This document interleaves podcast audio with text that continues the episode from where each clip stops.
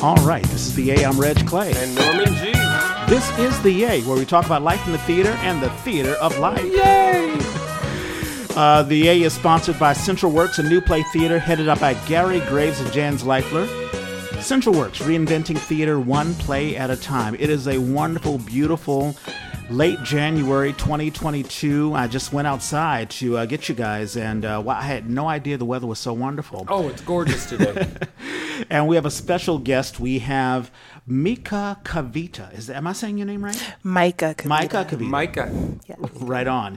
And you're an actress. You've worked with Kim Donovan in Dirty Butterfly and Oh! the Anton's Well production. Okay. I, yes. No, I saw that. Oh gosh, I felt so bad. Jesse is such a sweet person, and he knew me. Okay. His girlfriend and I had been in a show, so he's like Norman. Yeah. He walked up to me after the show. I'm like, I don't want to touch you. I, I, and, and I've apologized like three times since. I'm like, I'm sorry. That story was just hard. It was brutal for sure. Yeah. Well, Anton's. We just had Robert Estes on, so uh, we had him on last week. Yeah. And uh, he talked about just um, the material that he grabs for Anton's Well. It's not, you know, for the weak at heart. I mean, it's it's very very serious theater. And of course, he sings your praises. Uh, so you are also you're affiliated with B8 Theater. Are you still affiliated with B8 Theater? Yeah, B8 is actually um, I consider it my creative Oh, home. B8. Yeah, I love B8. Yeah, my very uh, one of my first productions I ever did after graduating was with them. Right on. That's fantastic. Well, we'll learn more about you, uh, Mikah, uh, as I begin every podcast. Norman, how was your week? I, I don't remember. no, um, you know, things are starting to percolate for James Baldwin. We're going to do a, a little read right. next month of a piece that we're developing. Um, so that's starting to happen. Uh, Eugene O'Neill, the Eu- Eugene O'Neill Foundation is in Danville, and we're preparing for a spring thing. And there's been a lot of confusion about how and what we're doing, and that's been going back and forth. So I just feel like I'm juggling right now. I'm Oh, and I am teaching at Redwood High School in Larkspur. Is this the Shakespearean thing you were telling me? No, this is not about? Okay. Shakespeare. This is um, we're doing. They just read The Crucible, and then they brought in teaching Arthur artists. Miller thing, yes. Arthur Miller, Yes. yes. So I'm just doing a scene um, from that, and then trying to get the students to understand. Like I, I could see, I've already got one guy who's just sort of checked out. His character comes in maybe halfway or a little more than halfway through the scene. He's kind of a heavy, you know, in terms of the, the story. He doesn't feel like there's anything going on for him. So I'm like, well, so what's your character's first name? Oh, it doesn't say in the script. Right, but if you don't have a world for your character, then how do you fit in this world? Where do where is your place in this world? Are you and Proctor? John Proctor is the main character, Right, yeah. Uh, he and Elizabeth, his wife Elizabeth. Are you and John Proctor friends? Because you know when you got to come knock on his door and said, "Hey, man, I'm here to arrest your wife." Mm-hmm. Are you just are you just nobody doing that, or is there a relationship there? And it's clear to me in the scene that there's more of a relationship. I'm like, come on, do some homework mm-hmm. before we get to your part of the story. I expect that you have had all that time before we get there to do a little bit of. Home- so I actually gave him homework over the weekend. Here's character um, character. It's a character development sheet that I mm-hmm. have. You know, who is your character? Where do they live? Occupation was one, and I was like, most of y'all don't know what your occupation is because this is a very rural farm community. Mm-hmm. So, but In the Puritan period, yeah. yeah, but you know, even if you're the magistrate, he this one guy's the magistrate. I'm like, so again, are you and John friends? Do you have a beef with John? One guy's the neighbor. I'm like, how do you feel about your neighbor? Those those are wonderful moments for high school kids. These are high school kids, right? Yep, yep. Yeah. To hey, theater is not just about grabbing the, the script and memorizing your lines and then going on and being a superstar and wearing wonderful clothing. Right. But it's character analysis, putting yourself in the shoes of somebody else. Oh, yeah. And understanding, you know, what it is to live in this world. And of course when we deal with Arthur Miller, we talked about this last week. Mm-hmm. Yes, it is in the Puritan era, but it's talking about McCarthyism. It's talking about what's happening in the 50s. And, it's, Right. and it's talking about what's happening even right now. I mean, Well, and I'm politically, trying to relate it without beating them up with politics. Sure. but one thing that is totally relatable is the hysteria from misinformation. Yes. That is very much, you know, Yeah. is so and so a witch? Well, she had a poppet. It's like a little doll, right? Yeah. And it had a pin in it, it had a needle in it. What's that got to do anything? Oh, this other woman is uh, accused of being a witch. Um, she would come begging for stuff, and when I'd say no, she would mutter when she walked away. What difference does it make if she mutters? Yeah, yeah. Well, I think she was putting a curse on me. Oh, that's serious. We're going to arrest her. like, and, and it gets into the expectation of how we want women to be. I mean, you know, that's the, Oh, that's much. what Miller is, you know, talking about. So, uh, you know, that that stuff is very very fascinating. Well, the coolest. So uh, it's two classes, and you can chime in, Mikah, anytime. Yeah, don't, I was enjoying about listening talking. to y'all. But um, one of the my last class Friday, and you know it's Friday afternoon. This is the last class of the day. Wanna go? And this young woman stops me to say, "I just have a question because I don't know what's going on with my character." And I'm like, "Well, your character is probably the hardest character in the scene." Because you come in being Mr. and one, she's playing. It, it's just by last name Hale, so I'm like, I don't care, male, female. You know, do do whatever is comfortable for you but you are the religious figure who has just come to the community and you feel like this whole witch thing is a little weird so you're pers- you're taking personal initiative to try and figure it out for yourself that's why you're here that's why you showed up as the poppet pops up it's like oh okay that could be bad but maybe it isn't as people tell these lame stories like about the old woman uh, it doesn't sound like proof. In fact, somebody says it's proof, and he's like, "Yeah, I don't know. So I said, so your character's in an interesting position. One, you don't really know much of anything about anybody in the community, so you're that you're that thing for the audience that allows us to get all this exposition out because you don't know. But two, as you start to learn things, you got to come from your background, which is you're really religious. But this whole court thing is getting a little out of hand. And everybody tells you that John Proctor is a good man. So what you going to believe? And I'm loving that I can talk about that without getting too much into politics. Yeah, and hope, and hopefully the kids get it. you know, they sort of understand and they sort of think within themselves, "Wow, this reminds me of whatever, whatever," without you pointing the finger. You know. yeah, well, Yeah. and we'll see how much time I've got. Then today, this morning, I um, I also have a regular teaching job that I've been doing for many years, and we use, usually do a brunch to talk about what we're going to do in the spring, this spring, and used to be they went to Ashland and they saw the shows. I love Ashley. So we spent the spring working on the plays that Ashland is doing that they're going to see. Um, we are doing Midsummer and we are doing Tempest because those are being done at Ashland, but because of the lockdown, they're not going. And uh, I was pushing for some other plays, so were some other people, and so it looks like I would be doing Tempest. That's that's what we decided this morning, and I'm like, okay. I okay. I, I love Tempest. It's not that I don't love it. I feel like Tempest is that you know I'm ready to retire, so I'm gonna do this play about a guy who basically retires. yep. There you go. There have been a couple of, um, excuse me, current events. Um, I don't know if we have a reaction for Meatloaf um, passing away. I'm excited. I, I I wish. No, I mean, think about how you try to make a career for yourself. If you could find that one thing, and then it becomes like a huge hit, and then you do that for the next forty years. eh, there are worse things to do in life. Yeah. There's a podcast called uh, Hit Parade. It's sponsored by Slate. And they talk about these artists, musical artists, and how they sort of hit, you know, the number one chart and the unorthodox way of them getting there. And I can't think of a more unorthodox way of this individual who's really part of this um, sort of, um, I want to say, um, what is the. Um, Tim Curry was in the thing. Um, The Rocky Horror Picture Yeah, the. Rocky yeah. Horror Picture Show, that sort of stuff. I mean, and I was never really into that sort of stuff. Michael, were you into that? Nah, not really. I wasn't necessarily into it, but there were some kids who were like, you know, I'm sort of countercultural. I don't have a great voice, and I don't look like a superstar. So can I make it? Probably not. And then Meatloaf actually does it Oh, doesn't he? and connects to that countercultural movement. Yeah. So I think that's what he represents. Yeah. Um, so then we have, oh my God, Trump is out of office, but he's still making news. He now says that white people are discriminated when it comes to vaccines. White people aren't getting enough vaccines. And I'm like, really? Uh, because they don't want it, maybe. I, I just don't. I, I don't even know why I listen to the news and, and him and all that sort of stuff. Joss Whedon. So this is once again cancel culture. So Joss uh, Whedon, I think that's his last name. Yeah. Famous producer. He's done a bunch of movies and he's helped make superstars and Um, uh, Buffy, right? Buffy the Vampire Slayer. Um, So now he says, uh, so so he's being canceled, and now Gal Gadot, who is Wonder Woman, and she's doing a bunch of other things. She's a woman on the rise, who basically says, "Hey, you know, he even solicited me for sex."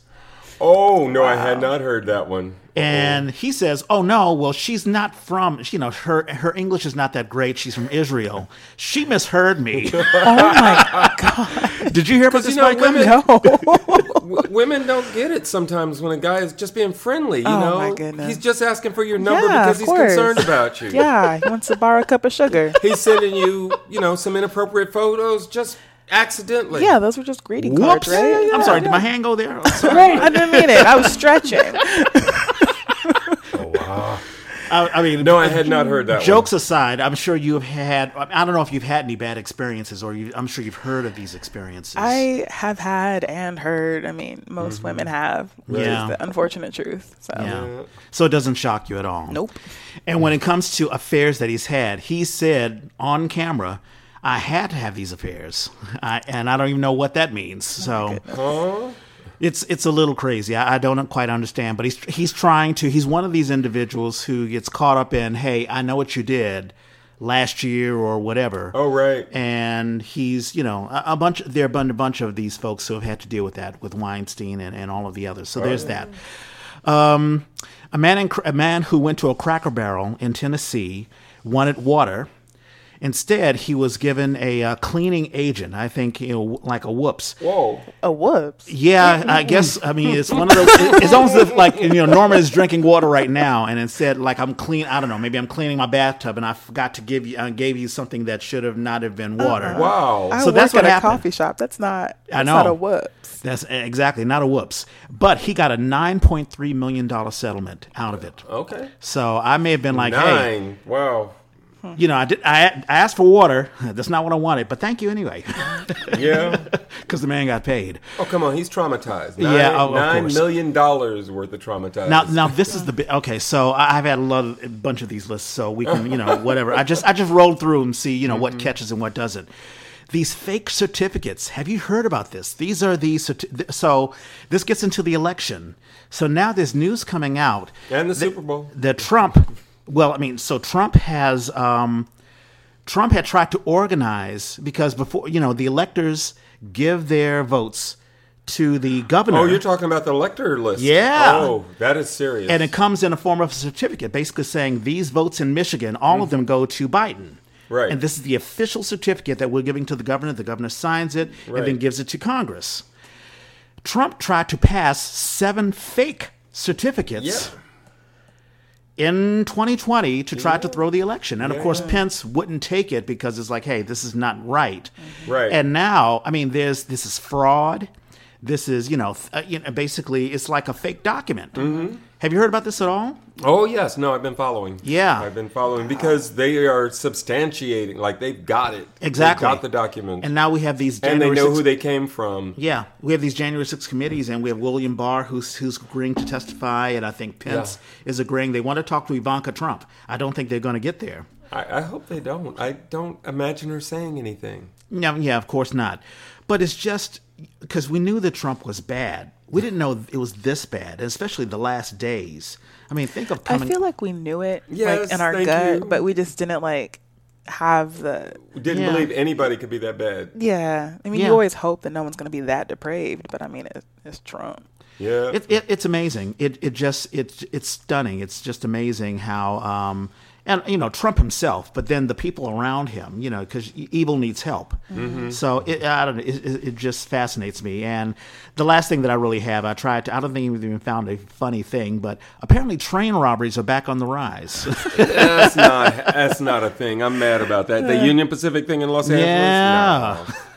Well, Uh, do you, got- know Go ahead. before before it happened, they had just laid off all these security people.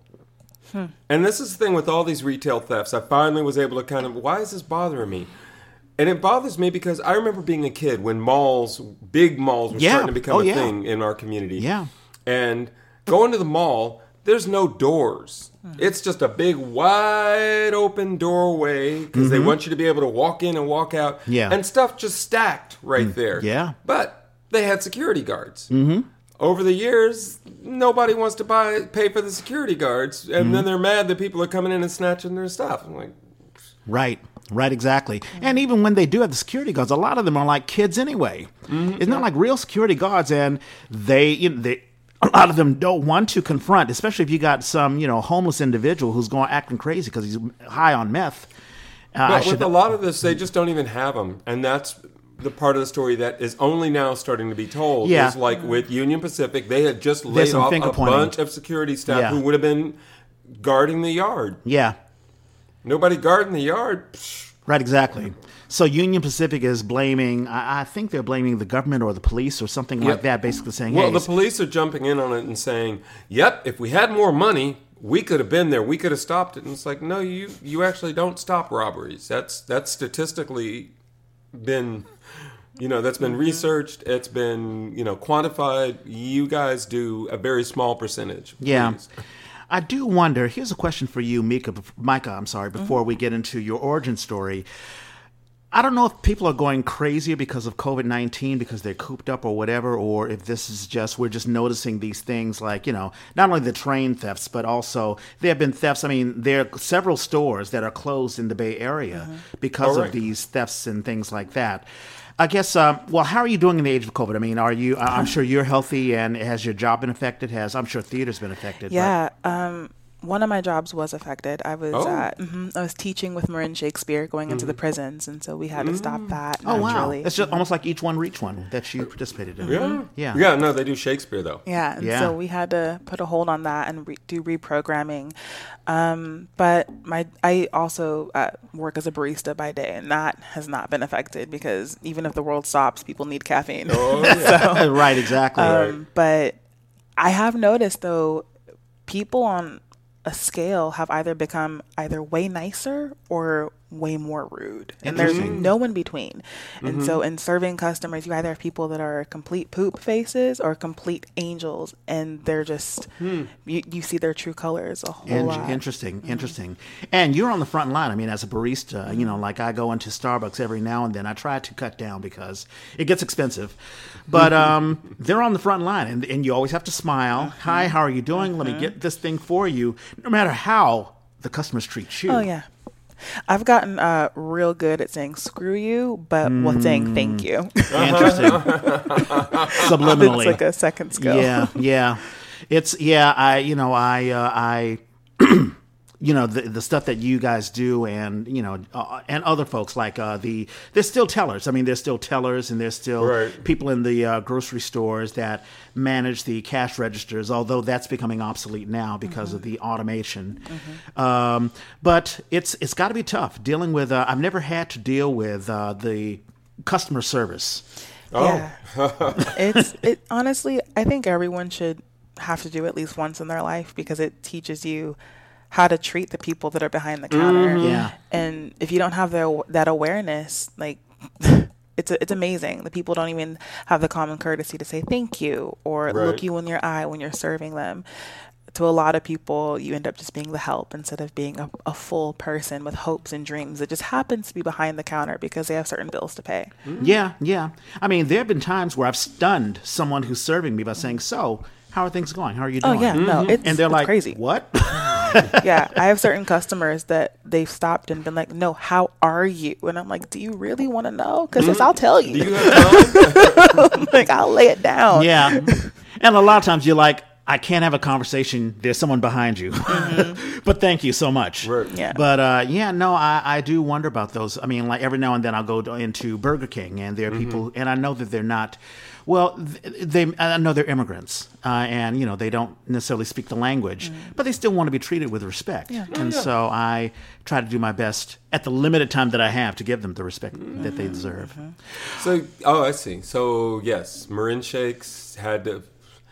You should be grateful. That was San Quentin. You sure? I actually was uh, going into Solano State Prison Oh, and okay. California Medical Facility, but I have experience in San Quentin, but not through Marin Shakes. Wow. Because Marin Shakes was the worst in the state for prison uh, COVID uh, cases. Oh, interesting. When when we first peaked, Yeah, yeah. Because a lot of the um, the guards would come in with no regard for Yeah. the safety of Yeah. the men behind the bars, and so Yeah. they would come in knowing they were sick and then Yeah. just spread it Oh because my they're God. lovely human beings. Oh, that's horrible. All right. Well, before we get into an origin story, I do have, I don't have a fun story, but I do have. I got a fun one for you. oh, go for it.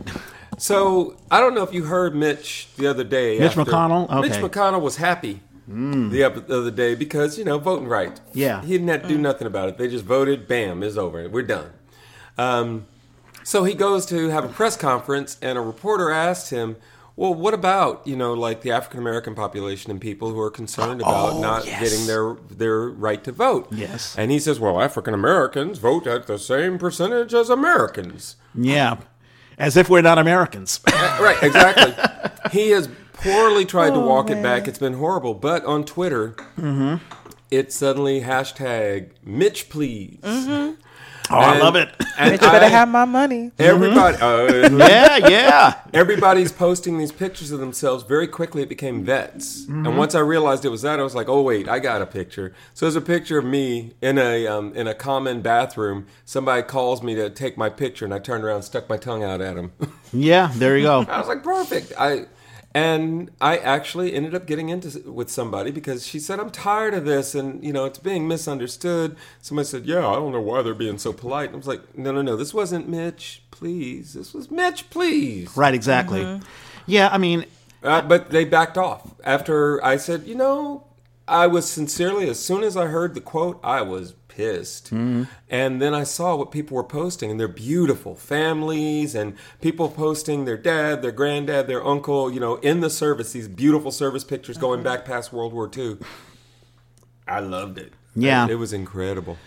only, I mean, uh, you know, America's the land of the free and the home of the brave, yet we can't pass voting rights so that everyone has equality for, for voting. You know, Tom Hanks didn't say the um, land of the free.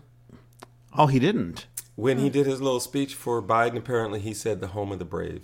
Interesting. I, I, I haven't listened to the clip yet. I want to listen to it because I saw somebody reacting to that. He didn't say the land of the free. And I'm like, well, Well, who do you mean when That- you say free? that might have been intentional. Wake When, up, when it becomes free, when everyone can vote equally, Exactly. then it will be free. Yeah, no, that. I'm glad you mentioned that. Excuse me. Um, I'll brought that out. All right, this we had this guest on one year ago. Let's see if you can guess. If it plays. Brown, and uh, you Oh, also yeah. work with Aurora. Uh, tell me your experience with Aurora. Oh, Aurora. nice. Oh, I love the Aurora. I mean, well, how many plays have I done there? Five, I think, something Damn. like that. Um, no, I love the Aurora. It's one of my favorite places. That was one. I the most recent show I did was the importance of being earnest.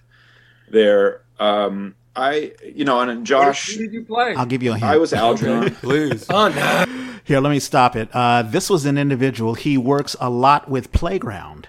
He did work a lot with Playground, and he was in my play, um, Woodhull and the Jailer. This is uh, Oh. Patrick Jones. Does that oh, ring, no. ring the bell? Doesn't no, ring I a don't bell. know his name. Oh, wait. No, him. I love him. Yeah. I think I said it on the clip. He was great, and he was he was also the artist. He's a cartoonist as well. Well, he hasn't been doing much with Playground for about a year or so. I, I know, I so know. Yeah. Now this is one that you brought in. Okay. This is two years ago. I better remember. Like if you ever, you haven't lived a full life until you've seen Norma Jean, Amy. uh, Dashiki, 70 uh, platform shoes. Oh, Lordy. Amy Crumpacker, Oh, she's coming with the receipts. Oh, and this was four, I believe, four years ago. oh jeez. Oh, I'm sorry. Let me uh, give you a little context. We were talking about uh, sexual harassment, and I think there was a woman, and we were talking about the analogy of uh, the bases: first base, second base. Oh, okay. One of them was just about the baseball language. Uh, because you know, when I was in France, and one of the funnier exchanges we had was her asking me, what is all this baseball talk about sex? what does this mean? You know, baseball completely. I'm not No? getting it off the voice. No. I talked with him earlier this, uh, just before the year ended. Scott Munson. Mm. The prolific playwright. now you know his wife is French. I don't know. Beatrice. As a matter of fact, in one of the first readings of Four Men in Paris, he was Sartre, Uh huh. and Beatrice was Velvet. The very, very first one.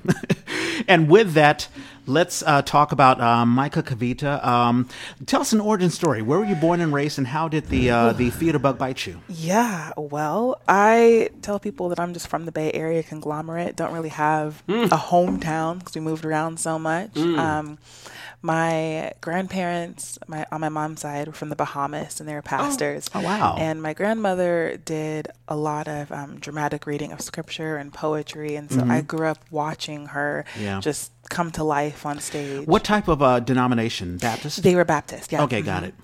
And um, so that was on the in the background of me growing up, just seeing her bring text to life, but not really understanding what that was.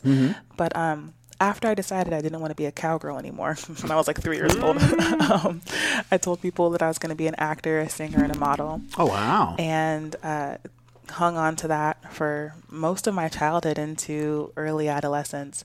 And over some time, I just got tired of people telling me, "Oh, you're not going to be well. You're not going to do it. You're not talented enough. The hmm. industry is too saturated. You know, the whole nine yards." So my freshman year of high school, I decided I was going to become a lawyer because that's the logical hmm. jump Right. Um, yeah. And the school that I was attending had a um, a track for law and public service, so I put myself in that, and uh, was gonna be a like a kind of the advocate type lawyer for children and um, sex trafficking, and. Well. Then in my English class, my teacher Jill Pellerin had us uh, reading Romeo and Juliet, and she told us that if we wanted to have extra credit, we could come in and perform a monologue or a soliloquy. And she did one to show us, and I was mm. like, I can do that better than her. and so I went home, and I practiced all weekend, and I came back and I did Juliet's soliloquy before she takes the poison. Oh, and I had a little prop of a, mm-hmm. a water bottle with some tea in the bottom of it for my poison. Yeah. And I did it, and my whole class was like, Mikah, you've been mm. holding back. And I was like, well, I guess I, I like this. I don't know why. There you go. And she, we didn't have a theater program at that school, and she Mm-hmm. got together with a principal and put one together and handpicked eight students from the entire student body. I was one of two freshmen, and that was the beginning. And then I transferred high schools, came back to the Bay Area, got into the theater program there. Was in my first production, my junior year, and um, opening night something in me clicked and I just knew this was what I wanted to do. And um, Where were I, you in high school? I went to Castro Valley High School from my uh, from sophomore to senior year. And the play was directed by Michael Lushington. And I had a scene that I was the only one on stage talking to my guidance counselor. And the guidance counselor was the audience. And I had a monologue talking about what mattered in life. And it was the first time that I realized, without really realizing it, that art in any form can enact change. Yeah. And I didn't know what it was, but I knew I wanted to do it. And so went to college, got my BFA in acting, and Where, where, where, where? I went to Azusa Pacific University. Ah, yeah, okay. small college in Southern California. But yeah, and then I graduated and been doing work for years, and now I'm here. Nice, nice. What was the um the experience doing Dirty Butterfly? Oh man, that show was brutal. Um, well, the audition process was interesting. So I had just finished, I believe, um, A Doll's House at B8, directed by Jan Lee Marshall, and I uh, met Kim Donovan briefly through that, and then I got a message from Robert asking if I wanted to audition. So I auditioned, and then Kim was there, and I was like, "Hey, I just met you." Right. And so we mm-hmm. auditioned together mm. and had this amazing chemistry mm-hmm. straight from jump. And when we were done, Robert asked us, he was like, "Well, to quote, he said, I'm not going to bullshit you. Do you want to be in the show?" Mm-hmm. And we were both like, "Well." Yeah, that's why we're here. right, right. Right. and so we were cast immediately. And that show, just the three of us, Jesse, me, and Kim, Right. it was one of the most difficult shows I've ever done because Debbie Tucker Green does not write easily and like the first half of the show is just free form you don't know when this conversation's taking place you don't know when it was said in what attitude it was said it's just there it's like a just a giant poem. Mm-hmm. And it was really the three of us with Robert's guidance just learning who each other are, like who our characters are, Right. and trying to find the music in the text. Um, Do you want to describe a little bit what the story is? yeah, so the three characters, their character descriptions are just their ethnicities Joe, white, Amelia, black, Jason, black. And they're neighbors. They um, live, Jason and Amelia live on either side of Joe. And Joe is being beaten by her husband. Hmm. And Amelia and Jason can hear it. Right. Amelia is repulsed by it, and Jason is aroused by it. Yep. Hmm. And Amelia and Jason used to be together until this started.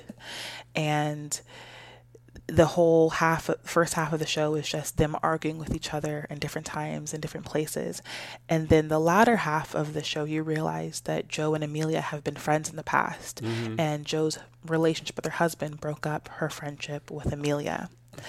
And Joe comes into Amelia's job beaten and bloodied, mm. Oh, yeah. dripping mm. in water and blood on the fresh floor that Amelia just mopped. Yeah. And at the end of the show, you don't know if Joe has died or just passed out. Mm-hmm.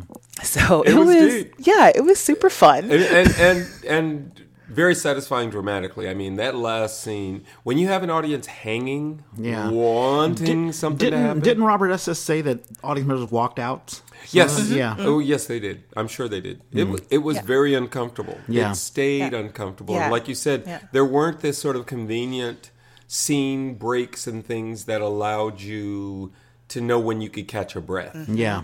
So sometimes you could catch a breath, but some you didn't know what was happening, Yeah. and then Yeah, you didn't know when it was coming, and it was in a black box theater too, so Mm. there was no escaping for anyone. Yeah. Sure. Intimate. Yeah. Yeah. yeah. Yeah. Yeah. But I mean, I think those are the type of thing. I mean, like we were talking to Robert. You can either go to a Disney-fied type theater and see Annie Get Your Gun, or Right. you know whatever you want to see, the Fantasticks or whatever, or you Hamilton. can, s- yeah, or you can see theater that really hits you, a theater Yeah. that deals with reality, Right. And I know that Anton's Well deals with that. Now, is that your type of theater? I mean, it, it's I don't know if I have a type Mm-hmm. of theater. Um, I've always had the belief that when you go to see art in any medium, you're going to experience something. And so you have to let down a guard that you keep up Mm-hmm. with people in day to day life because that you that guard needs to be down for that art to accomplish its job. And when you Mm-hmm. do that, the art has a chance to plant a seed in your consciousness or in your heart and you walk away thinking thoughts you hadn't done before, asking questions, starting conversations, and that seed begins to germinate and that's how change happens. Yeah. And art when she's operating properly can serve as a textbook to show us where we've come from, a mirror to show us who and where we are, and a roadmap to show us where we can go for better or for worse. Yeah. And that's the art that I want to do. Mm-hmm. And doesn't necessarily fit into a type or genre, but it's just as long as it's serving the story and there's truth at the foundation of it, that's what I want to do. Yeah, and it's funny when you mention change.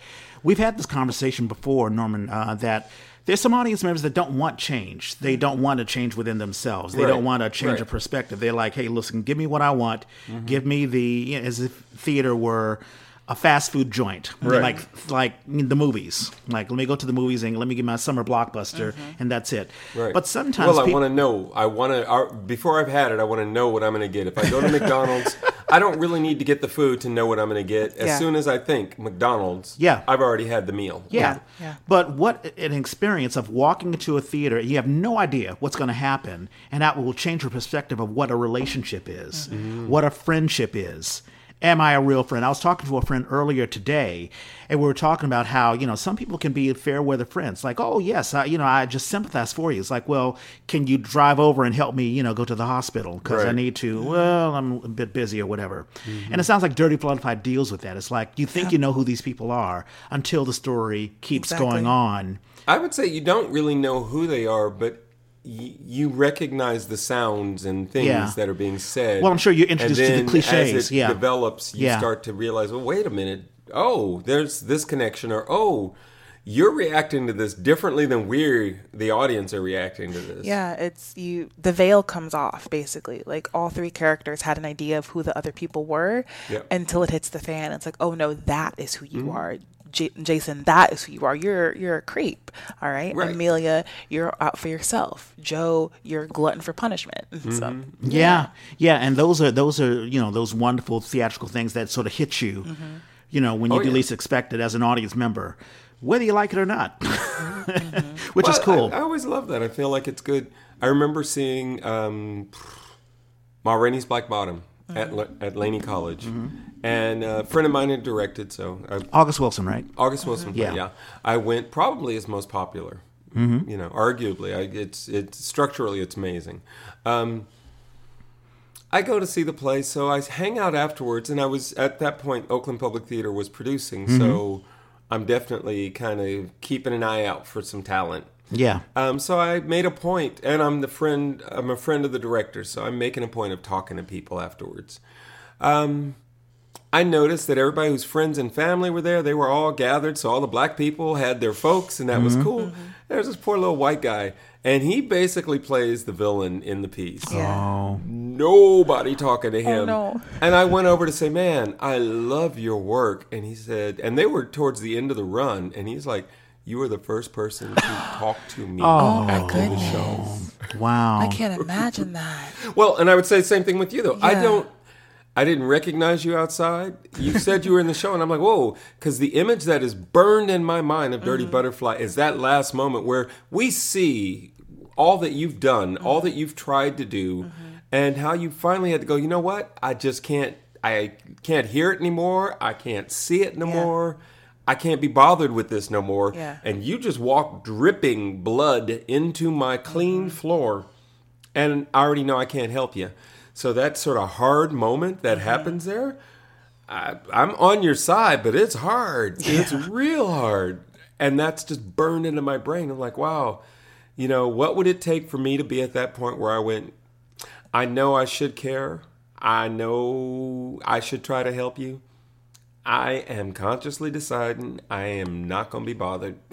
Yeah, and we've had. I mean, just of the, although I have not seen that, the scene reminds me of individuals you who need help.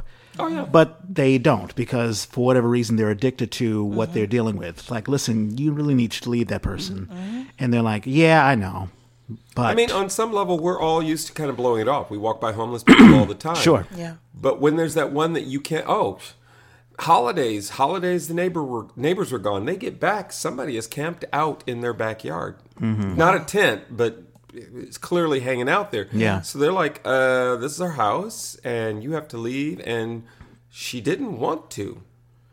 Um, and at one point, she said, "Get away from me." And I was like, uh, Uh, you know what? Trying to have a conversation with you because the mm-hmm. next step is going to be ugly. Yeah. Yeah. And they eventually, I guess she got tired of them bothering her or whatever, and she left, went across the street, and started trying to get into somebody else's Oh space. my Wow. Then came over and knocked on our door. Hmm. And Mara answered the door and says, uh, she said, Can I come in and use your bathroom? And Mara said, No. Hmm. But do you need something? Because they had already, we already, we had talked Yeah. to the neighbors, so we knew they had offered her food. She's not interested in food. She stood on the sidewalk for the longest time, and then she just sort of wandered up and down the street for a while, and then Yeah. she disappeared.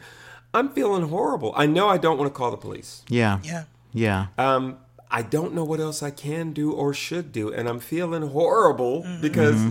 I feel like I should help. But yeah. But I mean, there, the, you know, if you help that one person, there's like 500 uh, more. I mean, unfortunately, well, this is a and what recurring is help thing. for them? Yeah, What- exactly. what is the help they need? Yeah. yeah, So we actually, I will put this pitch out because this is great. Oakland Mm-hmm. has a mental health unit um, that you can call like twenty four seven, or I, I think they may not be all the way up twenty four seven now, but they've got two shifts, um, and so instead of calling the police, you can call them, and they will send people out. Oh, that's so good. Oh, that's and I was wonderful. like, oh, so yeah, we ended up getting all these numbers and things. Like, nice. okay. Yeah. And if I had my phone, I would tell you what that was. Yeah, and you know, because getting back to Dirty Butterfly, Mm-hmm. it deals with wanting to help someone because on the surface you're like, okay, I think I understand what this person is going through, and I want to help them. But then as you get deep down inside, it's like, oh, wait a minute, you know, this individual.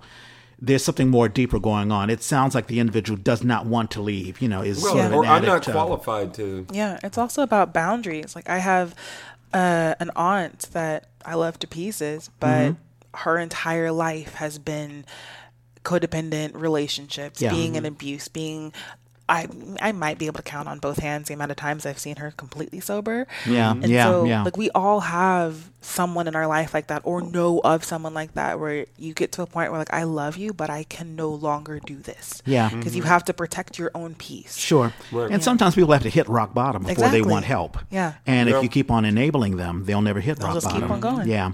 I did have a question acting wise. Did the teaching that the, the because you you have a BFA in drama, is that correct? Yeah.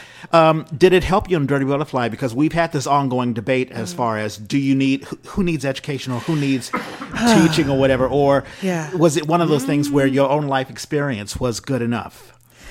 See,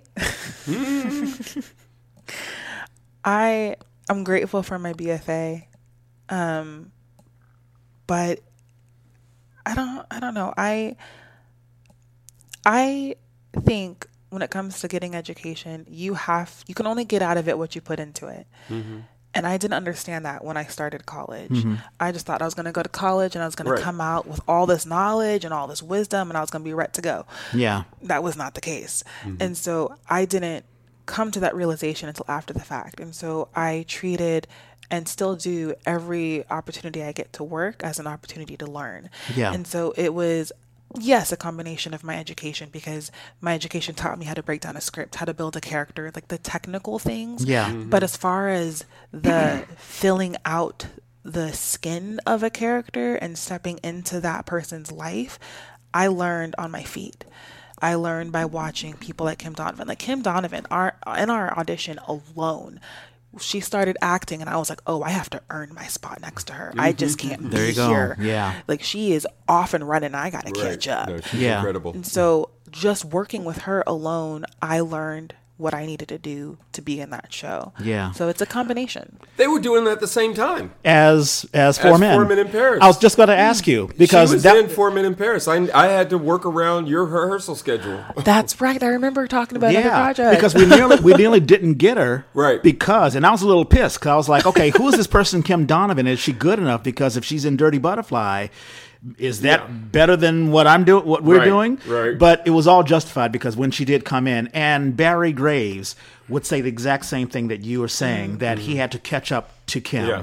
Mm-hmm. Um, as far as learning, and Kim is such a giving actress. I mean, my we're, we're just singing her praises, and it's one of the things that we talk about. You know, like mm-hmm. actors, you know, it's like characters and we're us learning. There have been horrible experiences I've had working with scene partners, mm-hmm. where it's like they're not giving me anything. It's all attitude, and I'm like, okay, now I got to put away my feelings for this individual, Right. and getting to character, and that, of course.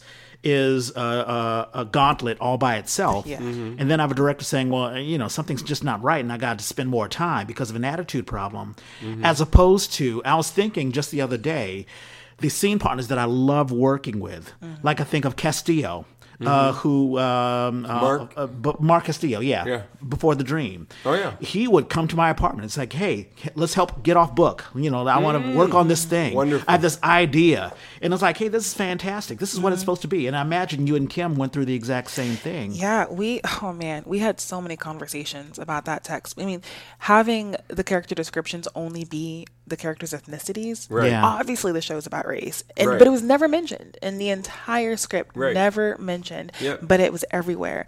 And so she and I would sit down and just talk about all of those things and talk about our characters, talk about life, talk about the world, and that fed into our performance. And I've Mm-hmm. I've only had a similar experience with one other actor that I've had to catch up, and it was um, Garth Peddle. Um, Oh, rest him. Yeah, Uh, in Jubilee at B8 Theater, which is one of my Mm-hmm. very first productions. When he auditioned, because we we lost our actor that was playing his role, and then we were auditioning a bunch of guys, and then when he came in. He said the first line in the scene, and I said, "Oh, we're we're doing this, okay." Right. And I took off running. Yeah. Boom! No, Mm-hmm. that that is very very awesome. Um, talk to us about B8. I mean, how how did you get involved with B8, and are you still involved with B8? I will forever be involved with B8. I love Jan Lee. Um, so when I graduated in 2016, I spent a year not knowing what I was doing, just you know, the mm-hmm. general anxiety, depression, post grad blues, Right. all that good stuff. And then I remembered hearing something about TBA, and I went online and got a subscription to their membership and all that stuff and mm-hmm. started apply, like sending out stuff for auditions. And I think I got like six auditions and I booked about half of them. And one hmm. of those was B8 and mm-hmm. Jubilee, um, written by Susan Soboloff, directed by Peacock. And um, yeah, I went in for the audition and I remembered like, well, got to do what I was trained to do, got to dress like as a character, and this is a military type character. So I came in with like my combat boots and like my army green bomber jacket, and I was like, I'm ready, let's go. Yeah. And um, I later found out that after I auditioned, the playwright changed part of the script to accommodate what I brought in. They were like, we have Oh, to cast nice. her. We need to change the script to Oh, honor her. That's awesome. Yeah, and I didn't know that until like after Word. the show was done. Yeah. But yeah, that's how I got in with Jubilee or with with B8 rather, Mm-hmm. and have just like Jan Lee is like my theater mom. I love her. they? They had a little bank space for a while. Do they yeah, still have it? no, they don't. I thought um, I thought that went. yeah, they uh, the city of Concord turned that into a high rise apartment. Really? Mm-hmm. Jeez. Yeah, it's a very sad thing. Um, So they have a new home? Not yet. Um, Uh, right before yeah. the pandemic, we were in uh, the Concord Historical Society. Mm. We did Midsummer Night's Dream. I did that with Terrence, um, Terrence Smith. Terrence And- Smith. Yeah, we had him on. Yeah, this week. that was the summer of Midsummer. Everyone was doing Midsummer that Right. year. And I think they had another space, but then COVID happened. So Yeah. yeah. Speaking of COVID, how was that? I mean, have you had to cancel? Have you were you casting anything that Yes. that didn't? any runs that ended because of COVID? I think I've had like three, three or four productions that were canceled because of COVID. Mm-hmm. Um, I had just been cast in Violet at um, Town Hall Oh, in wow. Lafayette, and that ended soon as COVID started. Right. Um, Was Don Monique Williams involved in that, or no? She may have moved on by then. I don't remember. Like I, I hadn't even gotten like the full cast list. Oh, it was wow. like that abrupt. Like Mm-hmm. I had been. They asked me to audition. I sent in a tape, and then COVID started, and they're Yeah. like, "You're cast, but we're not doing it." Yeah, yeah, that's sad. Yeah. Um, and then I had done was doing Amadeus with uh, Joel Wow. Roster at other other theater company Mm-hmm. at El Campanile. We had one show and then had to cancel because the Delta variant. Mm. Yeah. So we had a um, a one night performance for everyone that was vaccinated and a masked come in, and that was amazing. But that got canceled. And then I Mm. was supposed to do a sketch comedy show with Killing My Lobster this month, but that got canceled. oh, So- what a shame! What a shame! Yeah. yeah, my last uh, show before quarantine and everything was a sketch show with Killing My Lobster about Y2K, which I think is a little too prophetic to have a show Right. about the end of the world and then a month later the world ended. Yeah, Right. yeah, yeah, Yeah. exactly. Yeah.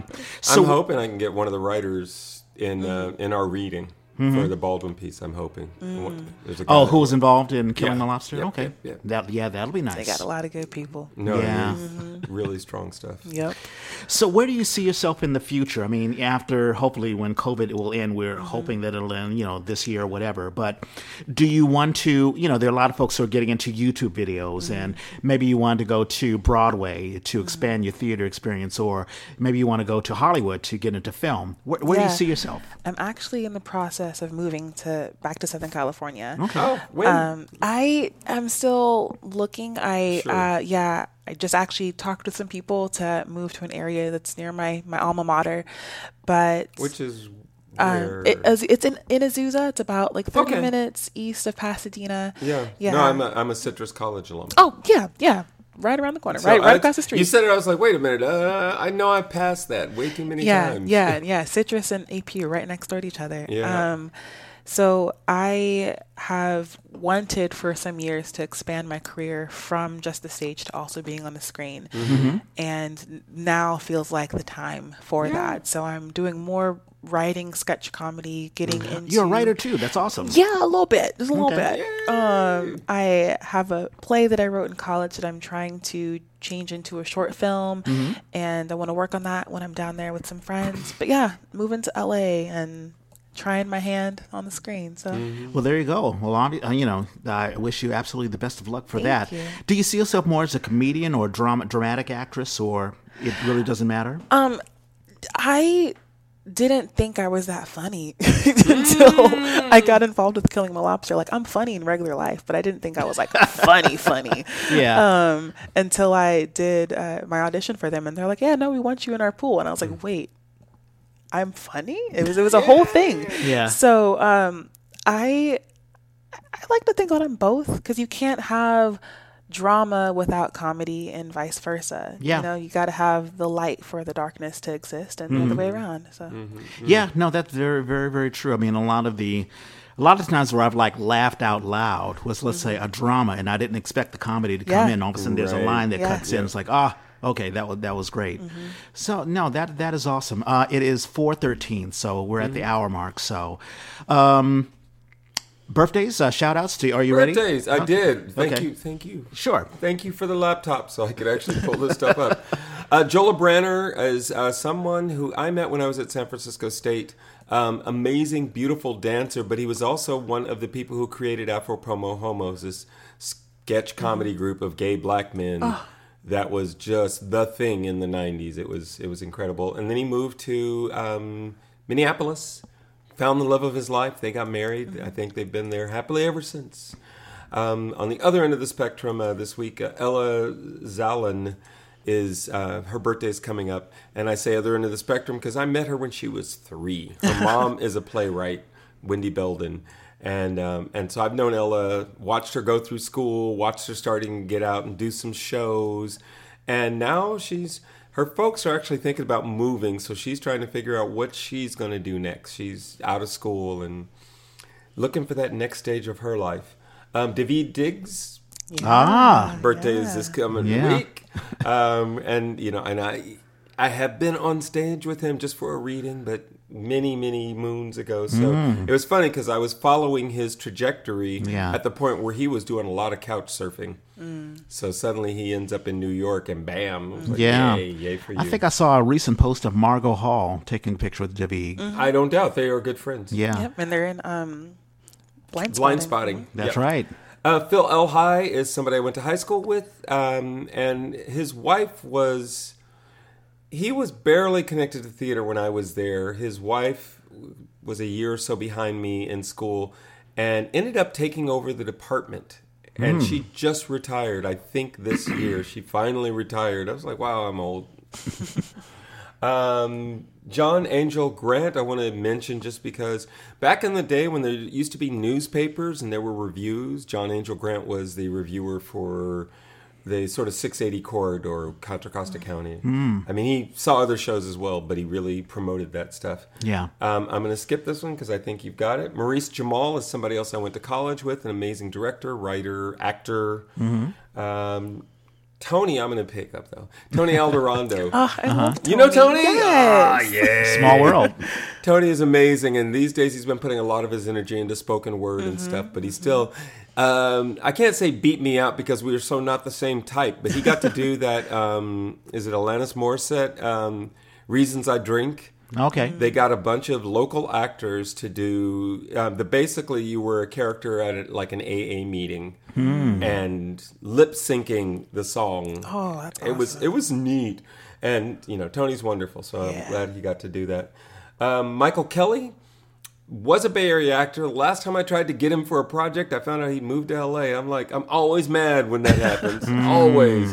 I'm happy for you, but I'm mad. I've got skipping one more. William Thomas Hodgson is um, an actor the Bay Area may not know that well, even though right now he's been on stages all over. I think he was at the Aurora. I think he was SF Playhouse.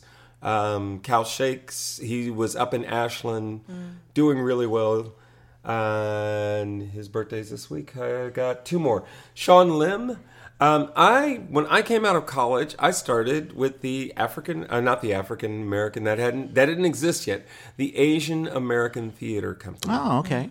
and um, watched them go through a bunch of changes. And at one point, when they had no home and folks weren't sure if the company was going to go on, in comes Sean, and his social media chops were just so incredible. Got that company, took it to the next level. It was wonderful to watch.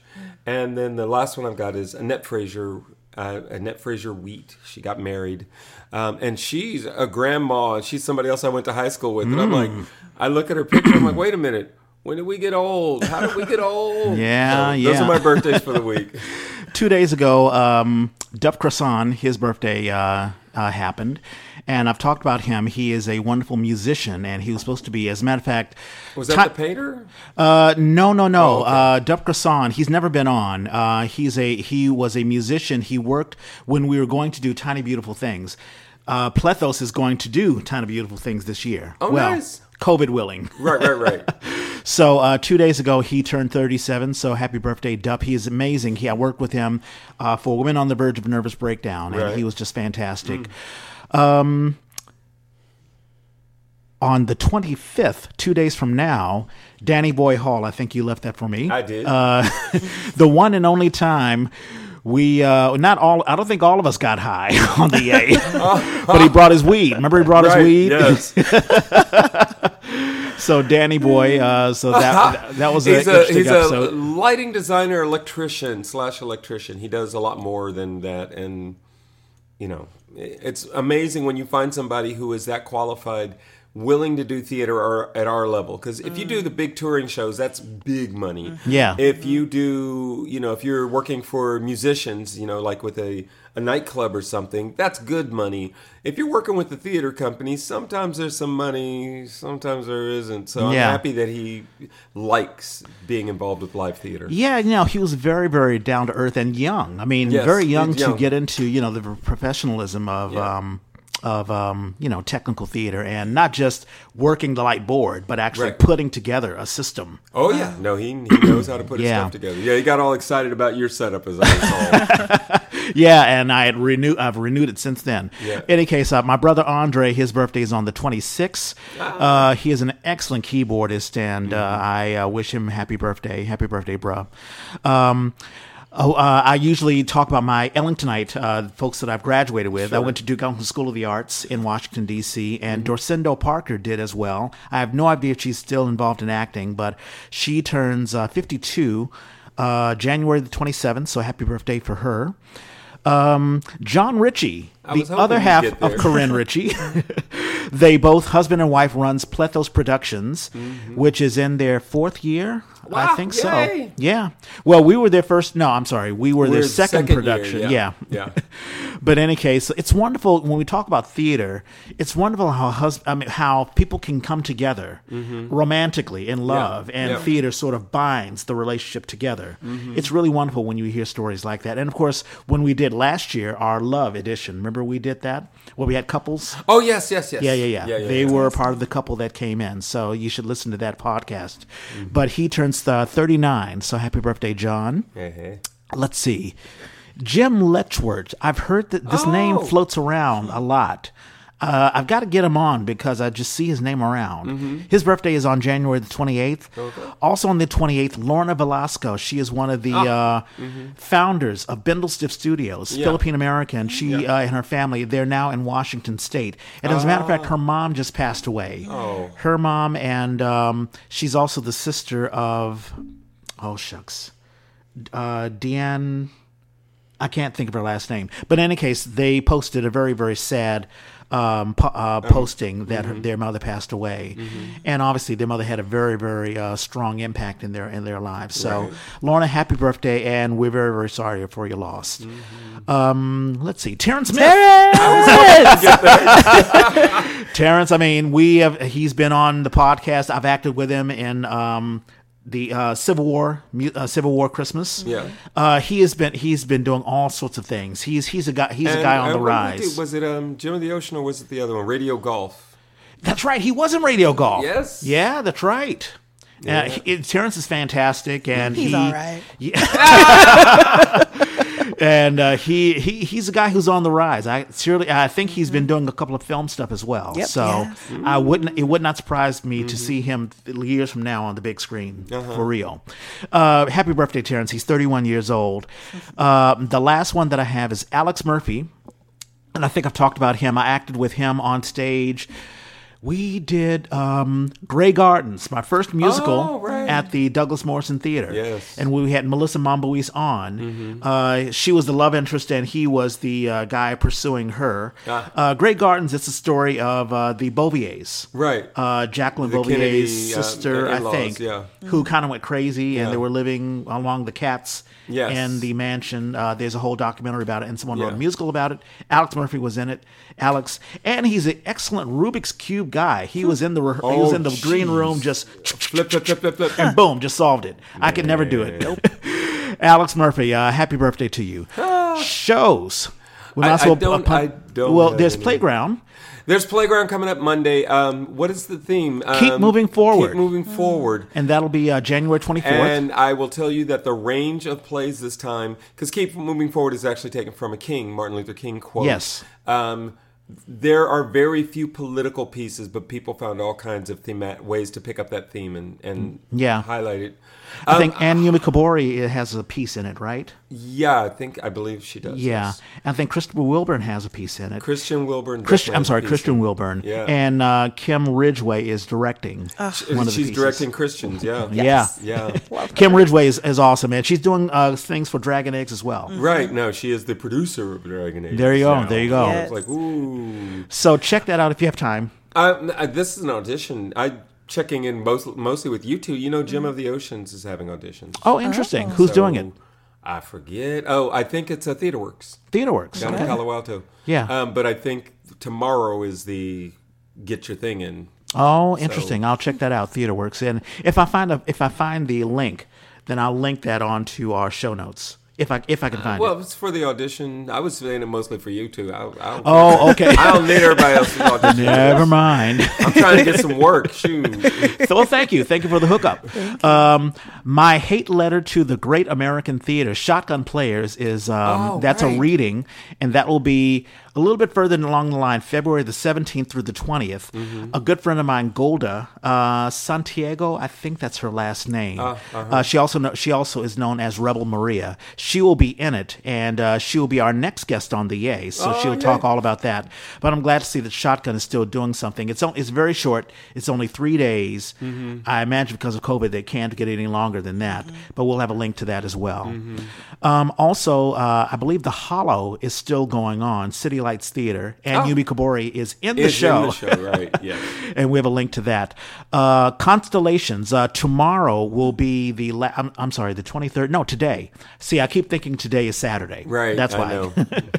but Constellations today is the last day that you can see the streaming of it. Alan Coyne is in it. What Alan? Yeah, Alan. See Yeah. there, Small World. Yeah. Uh, Broadway on Demand is doing that, and we have the link for that as well. And I will pimp three podcasts other than ours. Uh, Barry Graves is doing uh, The Black Man's Heart. So check that out on all podcast apps. Mallory Somera, our um, consulting producer, she's also producer of C- KCBS Radio, and she has a series called Connect the Dots. It's a weekly news podcast hosted by WCBS News Radio. So check that out. Also, Bindlestiff Studio has the Fobcast, Philippine American Immigrant Stories. Uh, so check that out as well. And um, um, Mikah, you had you were on a podcast, so we should Yeah. pump that as well. What podcast yeah, was that? I was on um, the other other podcast. Okay. Uh, it's the other other theater companies podcast. Sure. With Joel Roster and Aaron Gold. Right on. I'm writing that down so that um, people can check that out as well. Did you have a good time? I did. Y'all are cool. Thank you so much. Yeah, we're delighted to have you. Yeah, well, delighted to have you, and thank you so much, Kim Donovan, for uh, suggesting that you come on. And mm-hmm. like I said, we had no idea. Usually, Norman knows somebody, and we'll mm-hmm. bring someone on, or I'll mm. know somebody. Right. But every now and then, we'll bring someone from the cold. But we know that it works. We'll, we'll you know, we just put it in, and everything works out. So, and you were fantastic. Thank Oh, you so thank much. and there are a lot of folks who will say, "Hey, I want to do what she's doing," and now you know they they can see the path that you have, and so you know others can take that path as well. Awesome. There you go. All righty. So you're probably listening to our podcast on um, any podcast app. We're on Spotify. We're on the Purple Ball podcast app that you listen to on your iPhone or iPad. If you're an Android user, then you can use the SoundCloud app or just go on SoundCloud.com and you, you can find us. Also, we still have jerseys. Yay! So uh, check out our jerseys. We have the white jersey, we have pinstripe jerseys, we have the black jersey. It's only thirty dollars. So uh, hit me up. Just send me a, a PM, a private message, and let me know. Um, that you are interested in, I will uh, make sure that you get your jersey. The Yay was created by theater people for theater people. If you have a show you want to advertise, or if you just want to advertise yourself, let us know. We're at the Yay Yay Space Three. I think it's just Yay three. The Yay Three on Instagram. I'm at Red Space Clay. uh, uh, no, on Twitter. Twitter. Thank you so much. So the A3 at Twitter. Also, my Twitter and Instagram is uh, Red Space Red Space Clay. And mine is Who's Your Hoosier Hoosier. Uh, Mikah, can people find you? Yeah, I am on all my social media under Mikah Kavita, M I K A H K A V I T A. There we go, and we'll have that uh, on the links as well, so that you can directly, um, you know, contact her. Especially producers, anyone who's looking for a fantastic black actress. Um, you can't go wrong with uh, Yeah. Mikah. Powerful. yes. there you go. It's a wonderful Sunday afternoon, so everyone ha- enjoy yourselves. And as Norman and I always say, We we gotta, gotta find a better better sign off, and we are out.